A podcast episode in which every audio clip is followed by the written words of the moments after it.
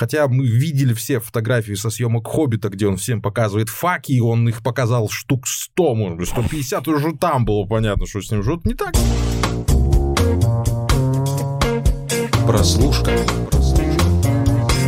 Всем привет, друзья! Это снова подкаст «Прослушка» от онлайнера, его ведущий Андрей Марьянов и Антон Коляга. Знаю, вы соскучились по нам, мы по вам тоже. А, всего вот неделя прошла, но кажется, что пролетела целая бесконечность без наших с Антоном разговоров. Ну, я должен как-то все время выкручиваться, чтобы какие-то подводки делать для того, чтобы мы начинали вести наш подкаст, но сегодня она вот такая.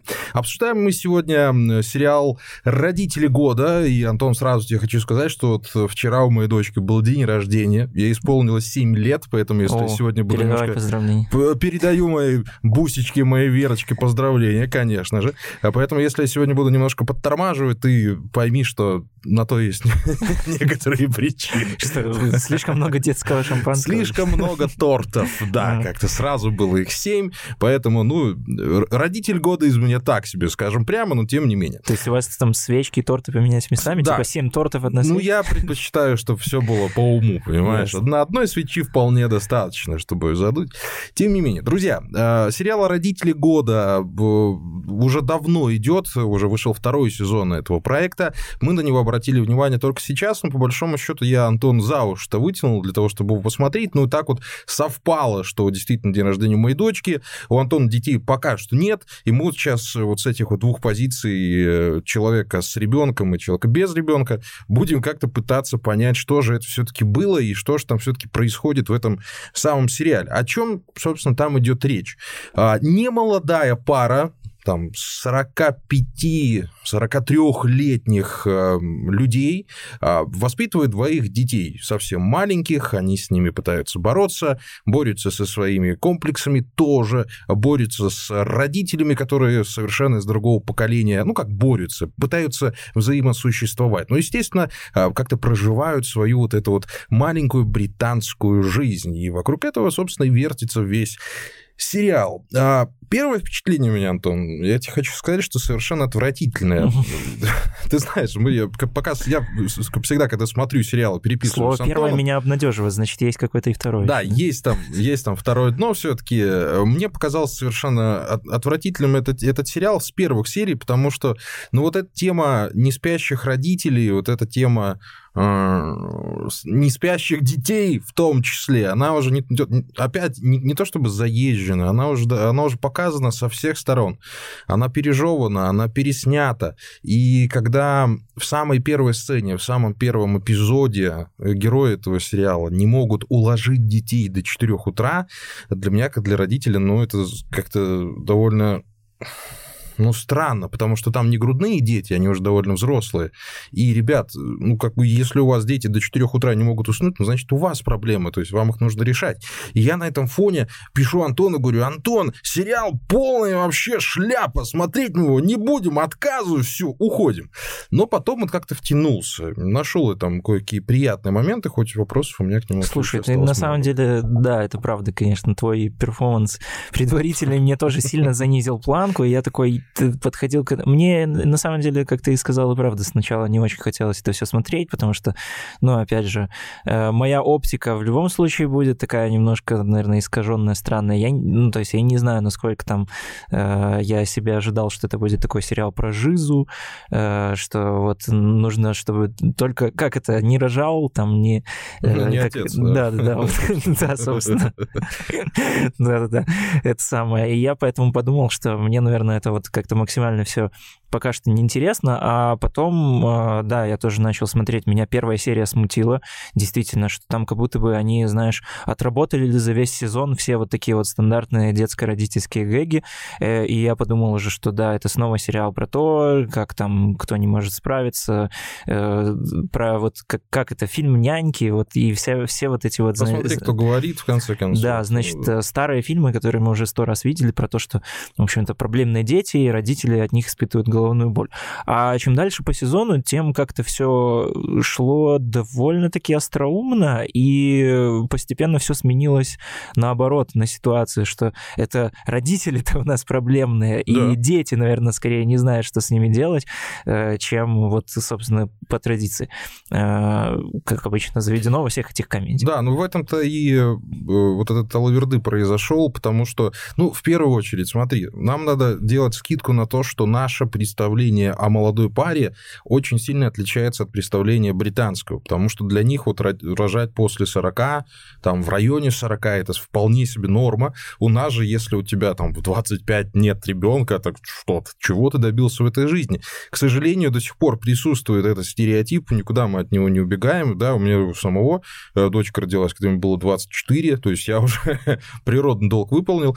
А, и из этого, из этого складывается то, что 40-45-летние британцы с детьми, они гораздо более инфантильные, чем вот мы уже в свои 30, 31 год, потому что у нас уже там определенные этапы были пройдены, мы того всего посмотрели, а вот они а, в 40-45 лет, они как были вот этими юношами-подростками, так, собственно, и остаются. И по большому счету половина гэгов всего сериала на этом и строится, что они сами не успели еще до конца подрасти, и ну, в том моменте, когда уже пора, собственно, там каким-то житейским опытом не то чтобы сверкать и блистать, но хотя бы им пользоваться время от времени, они включают вот этих вот инфантилов, вполне себе ну, картинных. Ну да, ну я бы сказал, наверное, что это скорее больше такое следствие того, что они сколько они там не успели повзрослеть, а столько, что они слишком долго уже жили чисто для себя. Да, ну я, То есть почему именно вот какой-то да. такой возраст 20, где-то 23, 25, 6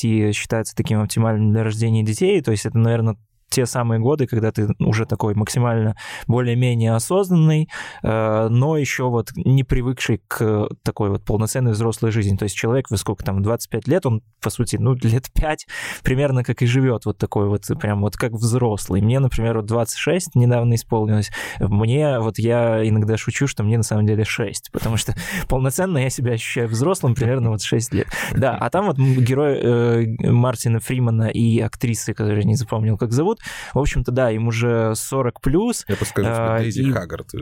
Да, Дейзи Хаггард. Я помню только, что я на кинопоиске посмотрел, что ее, кажется, самая знаменитая роль — это озвучка лифта в Министерстве магии из Гарри Поттера. Так что тут как бы...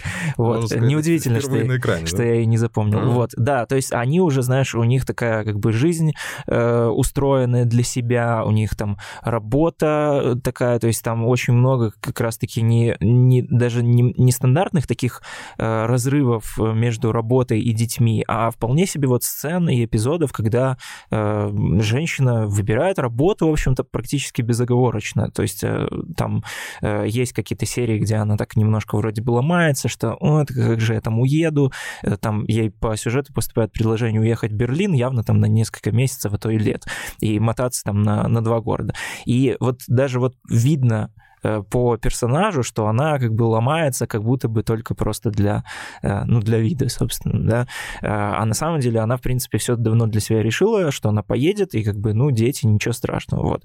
И в основном из этого, может быть, даже тоже вытекает, ну, такая прям даже больше половины конфликтов сериала, просто когда мы понимаем, что дети здесь выступает как будто бы такой, как помехой, что ли, раздражителем. То есть это вот основной такой вот мотив сериала о том, что э, когда ты вроде как и любишь детей, но они тебя дико раздражают. И Мартин Фриман там тоже постоянно, он там в конце сезона идет к психотерапевту, и, собственно, это последняя фраза сезона, он и говорит, типа, помогите мне сделать с тем-то, что мои дети меня жутко бесят. И, кстати, вот на самом деле вот самый главный символ лично вот для меня того, что это вот э, главные герои вот настолько обустроили свою жизнь, которая не подходит для детей, это их дом, в котором эти дурацкие лестницы, которые лестницы. я типа, да. я не знаю, как вообще этот дом, он очень странно спроектирован, и это явно такой какой-то гротескный дом, потому что я не представляю, как вообще в реальной жизни там можно было бы жить, потому что там какой-то, он очень странно трехуровневый, где ты как бы заходишь, и у тебя есть лестница вниз, ну, такой да. типа цокольный этаж, и сразу же лестница вверх, и там в первой же серии ребенок с этой лестницей падает. Ну, я тебе больше скажу, же в Гомеле есть один дом у моих, у моих родственников. Э, там квартира трехэтажная получается. Mm-hmm. То есть ты заходишь в, в прихожую, спускаешься по лестнице в зал, потом спускаешься по лестнице в спальню. Mm-hmm. Кто, кто догадался до такой планировки? Ей-богу, я, я не понимаю. Ну да. Ну, скорее всего, это было э, бунгало Мартина Фримена, в котором он жил определенное количество времени до того, как у него появилась жена. Ну, как бы да. А вопрос-то тут, понимаешь, что больше всего выбесило там? Э, да, дети бесят. Э, если у вас еще детей нет, я вас сразу предупреждаю, да, дети бесят. Они ограничивают ваш комфорт, они ограничивают вашу свободу передвижения, и большую часть вашей личной жизни, по крайней мере, в первые годы, они у вас отнимут так это точно. Поэтому, если вы не готовы жертвовать своим личным пространством, то, ну, задумайтесь, я не знаю, стоит ли прямо сейчас это, по крайней мере, делать, и уверены ли вы в своем партнере, потому что часто бывает так, что э, люди живут вместе Вернее, люди расходятся сразу после того, как у них появляются дети. Ну, вот такая семья, как здесь в нашем сериале, она, конечно, можно сказать, образцовая, несмотря на то, что детей собираются душить одеялом. Ну, знаешь, есть такая поговорка, что бесят только чужие дети. Свои тоже бесят, и это нормально. Другое дело, что вот эта мера выбешивания детьми, она какая-то, ну, совсем уже не гармоничная. То есть одно дело, что ты там действительно не высыпаешься, одно дело, что дети там на голову садятся, да, но там, в общем-то, с первых, с первых минут и с первых серий сериала понятно, что у Мартина Фримена какие-то проблемы. И проблемы действительно поведенческие, то есть он не контролирует свои эмоции, он э, странно реагирует, вот, опять же, на раздражители, на детей, он э, социопат в какой-то мере, и может общаться нормально только ну, со своей женой, иногда в пабе вечером с папой. У них такие посиделки традиционные, и при этом ну, вот тоже вопрос возникает, да, папа у него довольно странный, но у них нормальные отношения, они могут разговаривать, и почему у него возникают такие реакции на детей, ну, как-то совершенно непонятно. Но Скажу тебе, что это действительно многогранный персонаж, он мне понравился, несмотря mm. на то, что Мартин Фриман опять играет Мартина Фримана. Боже мой, человек сделал карьеру на трех жестах, на трех ужимках и трех поворот, ну, вот этих вот, как он пяточками так где-то и разворачивается и уходит. Здесь он еще очень много матерится нетипично ну, для себя. Ну, там слушай, ну, fucking fuck, да, там, Фриман, как в Тарантино. Он, написал, он э, давал интервью, сказал, что вот, наконец-то я сыграл не себя, вернее, самого себя, угу. настоящего, что все думают, что я такой котик-лапочка, хотя мы видели все фотографии со съемок «Хоббита», где он всем показывает факи, и он их показал штук 100, может быть, 150 уже там было понятно, что с ним что-то не так. Вот он все равно сыграл того самого Мартина Фримана, и несмотря на его попытки как-то изобразить из себя тигра, ну, ну, не знаю, он все равно добрый. Uh-huh. Он какой-то вот добрый и ласковый. Ну, а про бесячих детей, ну да, ну да, и к 45 годам, если ты не узнал об этом, ну, сорян, чувак, я не знаю, чем ты занимался ну, все это время, а на что ты рассчитывал. Поэтому, ну, мне кажется, что вот опять возвращаемся к инфантильности. Вот, вот она это, британские, очень, да, очень сильно выбешивала первые несколько эпизодов. Просто потому что это, ну, не наша традиция, это не наши, ну, не наше общество, как-то оно не так устроено. Но давай переходить к плюсам. Слушай, там есть что, там есть что потрогать. Да, ну моменты. вот как э, мне показалось, э, что это даже сериал вот такой не, не столько чисто вот про родительство и отношения родителей и именно маленьких детей, а сколько вот как вот этот какой-то круговой, как это, закон сансары, круговорот mm-hmm. людей. Типа, когда э, несколько поколений, да, и если ты понимаешь, что какие-то проблемы были у тебя с твоими родителями, то, соответственно, это перетечет на твоих детей. И мне вот нравится, что это вот, как ты уже сказал, что это не настолько явно здесь показано. То есть э, есть, мы тоже там очень много фильмов видели и сериалов про взросление, и про трудных подростков, и там про сложности какие-то с, со взрослыми родителями. Э, здесь, да, действительно, на первый взгляд, как будто бы все хорошо. То есть вроде бы как бы и с родителями все общаются, у главной героини там есть какие-то затыки, проблемы ну, с отцом разводе, но да, отец при но, этом... То есть мать там довольно такая эксцентричная женщина, mm отец там, э, в общем-то, тоже практически, как она говорит, в ее жизни не участвовал, и там на самом деле был такой довольно шокирующий момент, когда вдруг его там резко забивает машина, и после этого тоже вот как раз сериал начинает приобретать как будто бы чуть больше драматический окрас, чем был до этого, вот. Э, и, собственно, в этом-то и интерес, интерес основной, то, что ты вот в этих каких-то их неявных отношениях больше копаешься и больше для себя хотя бы понимаешь причины, почему так себя ведут. Вот, то есть это э, классный, классно вот именно сделанный с точки зрения вот проработки каких-то, даже не сколько там самих образов персонажей, а сколько вот их каких-то отношений и внутренних каких-то вещей. Вообще э, сериал-то, в общем-то, довольно-таки можно сказать, авторская штука, потому что, ну, во-первых, там Мартин Фриман, э, он э, делал вроде как по своему какому-то личному опыту, но там шоураннер сериала — это Саймон Блэквелл, он известен в основном как сценарист фильмов Армандо Янучи. Армандо Янучи — это вот чувак, который делал э, «В петле», смерть Сталина, что он еще делал. Очень много, в общем, таких вот. Ну, ты любишь чуваками называть людей, которые снимают да. классные фильмы. Ну, мне нравится эта черта. Да, чувак, чувак, в общем-то, чувак, йоу, йоу, дуд, да. да. В общем-то, хоро... как это... Кстати, это же был эпизод даже в сериале, когда Фримана этот назвал... Э... Чуваком? Да, да, да. Там же отец ребенка, которого укусил его сын, он его назвал чуваком, а, а он на это ну, злился. Да, Такой, типа, он с порога назвал чувак. Вот я этот, этот чувак, собственно, да. А, так что это, в общем-то, такая вот тоже э, образцовая британская вещь, наверное. Я бы ну, я тебе еще надо тоже отметить, ребят, что сериал короткий, там серии по 20-25 минут, и ты ему играет на руку. Там да, первый сезон за день. Нет, нет перегибов ни в одну, ни в другую сторону. И да, если первые три серии, ну, не то чтобы перетерпеть, а ну, досмотреть вот первую три серии, то действительно потом возникает ощущение какой-то теплоты к персонажам, и ты начинаешь к ним проникаться, особенно в драматические моменты. Вот эта самая сцена в церкви, когда главная героиня прощ... пыталась попрощаться со своим отцом в очередной раз. Вот э, мне кажется, это вот один из примеров того, как нужно правильно добиваться саспенса и как его доводить до нужного предела в нужный момент. То есть, да, это ну, чистое сценарное э, умение правильно расставить по, э, по ходу серии, там Первый раз попыталась попрощаться, не получилось, второй раз не получилось, третий раз она уже на пике, и да, вот четвертый раз, да, уже вот нервный срыв. То есть э, э, это кажется таким простым занятием, на самом деле это действительно большой навык, это классная работа, и в конце серии ты видишь истерику, и нажимаешь на играть дальше, потому что тебе хочется mm-hmm. посмотреть, что происходит. И вот за счет вот этих моментов сериал действительно цепляет. И даже ужимки Мартина Фримена иногда не кажутся уже такими уже ужимками. И особенно, когда ну, в конце первого сезона уже возникает у них там проблема с сыном, проблема серьезная, все, естественно, собираются в одном кругу, грубо говоря, все кучкуются в одной семье, становится понятно, что семья всегда остается на первом месте.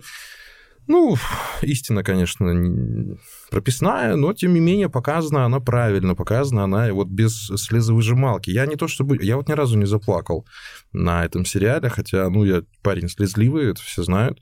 А здесь вот какой-то, наверное, баланс был соблюден между драмой mm-hmm. и... Вот я же даже комедии не могу назвать. Тоже не было моментов, когда ты Конечно, сильно смеялся. Там, там нет таких... Не, ну там есть смешные шутки. Там ну, вот ба- такие, там... батя Фримена, он довольно смешной. Ну, он отмачивает, да, он да. отмачивает, но он отмачивает тоже так в, в, в рамках, в, ну, в пределах. Да, это скорее, я бы сказал, тоже вот такое вот чисто британское остроумие, вот что-то такое да, да, да. О- острые, в общем, там все на язык довольно персонажи, но не сказать, что это прям вот такой, что э, типичный вот такой ситком ситком. Это, э, по-моему, вчера э, вышел на Netflix сериал «Папа, перестань меня позорить» с Джейми Фоксом, где, ну, Джейми Фокс играет, собственно, тоже там по мотивам своих отношений mm-hmm. с дочкой. По-моему, он вместе с дочкой даже и написал этот сериал.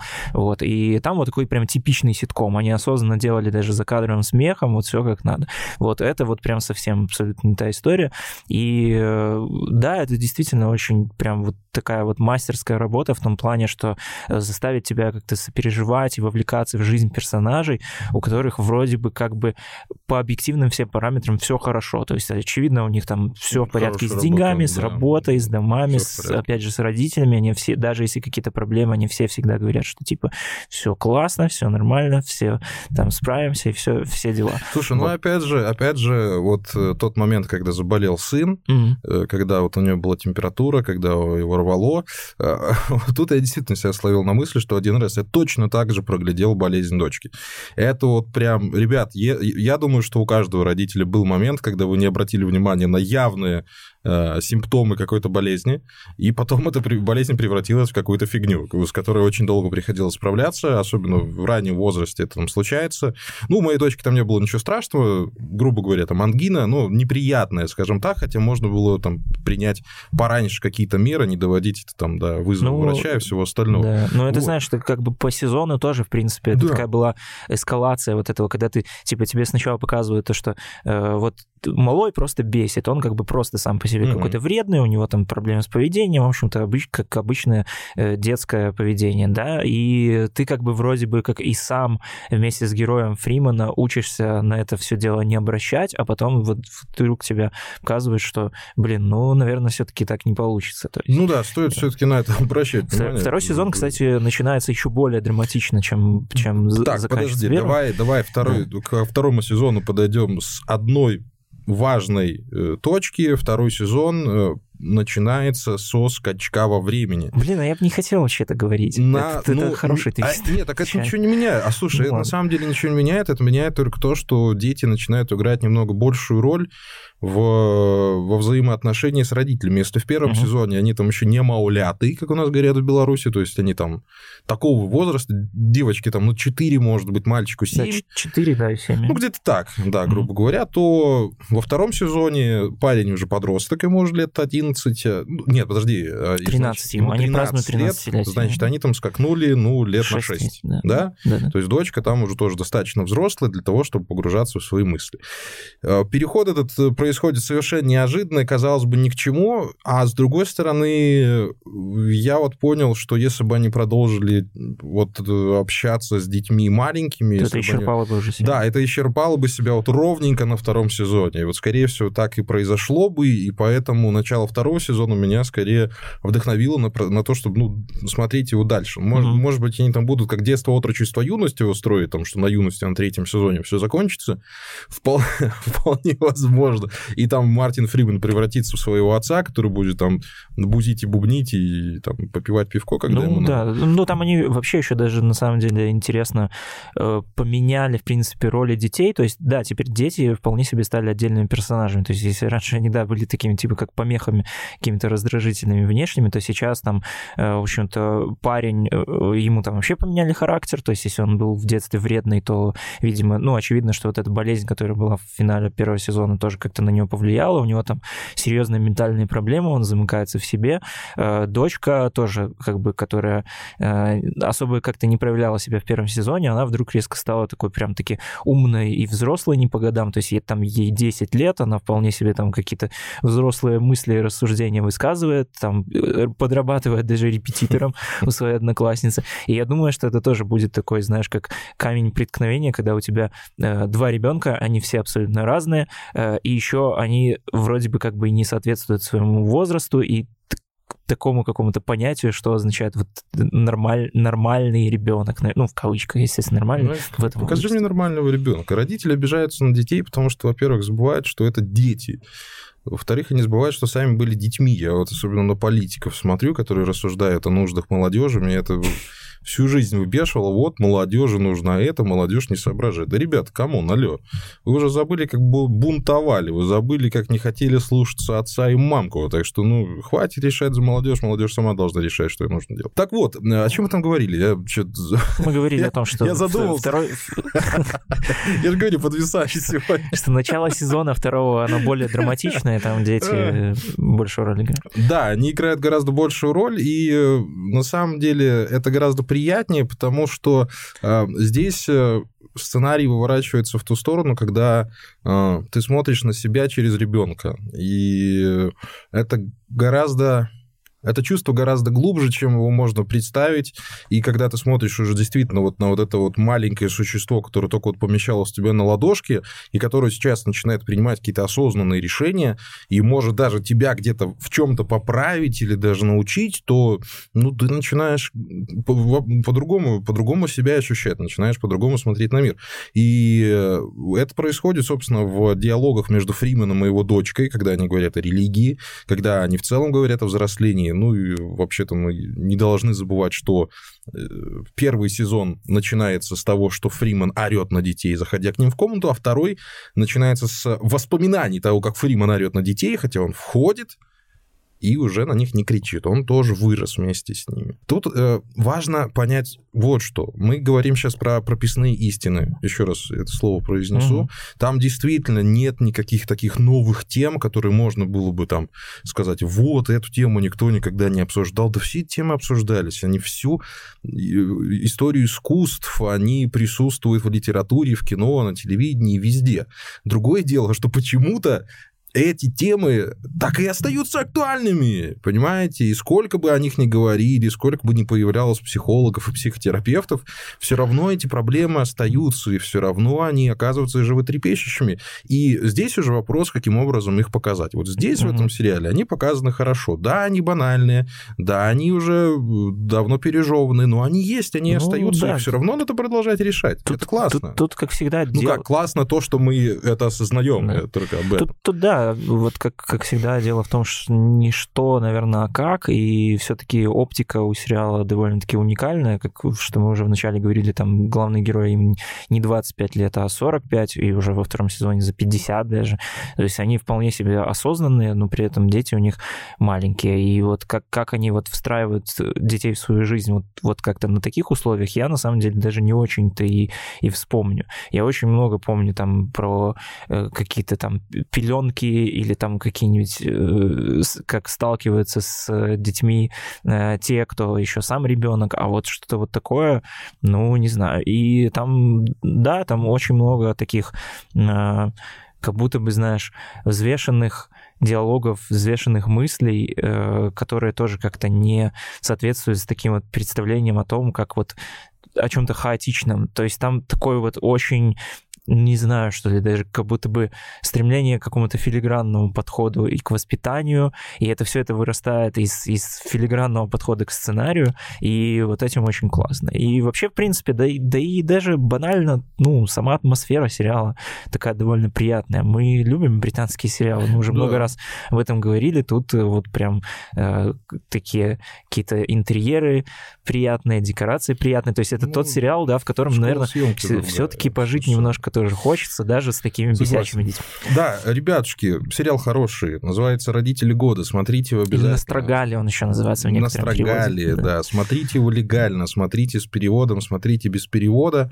А, ну уж, конечно, без перевода. Ну, матом, если есть возможность, смотрите без перевода. Если нет, ничего страшного совершенно. Курсы английского от Андрея Марьянова номер 5885. А, еще раз, давайте подытожим. Первое. Верочка, с днем рождения. Люблю тебя безумно. Пускай эта запись останется в веках, и моя любовь останется примерно там же. Люблю тебя, 7 лет, отсчет пошел, двигаемся к 18-летию, чтобы я там уже там слезы лил на выпускном. Второе. Через 6 лет будем записывать. Да, через... подведем там 13-летний, так все остальное. Второе, ребятушки, самое главное, любите детей, не бойтесь их целовать, не бойтесь их обнимать. Это самое важное, что нужно ребенку, это я тебе, Антон, в том числе советую, как только появится. Я тебе объясню, как это делать. Это нужно делать руками и губами. То есть обнимаешь ребенка, целуешь его, говоришь «я тебя люблю», и отпускаешь, отпускаешь на волю. Все, больше его не трогаешь. Это самое главное. Вот. И, конечно же, растите ваших детей на хороших сериалах, которые советуем их вам мы в подкасте «Прослушка» от онлайнер. Меня зовут Андрей Марьянов, рядом со мной всегда Антон Коляга. Спасибо большое за внимание. Очень трогательный финал, трогательнее, чем финал, финал сериала. Всем пока. Пока.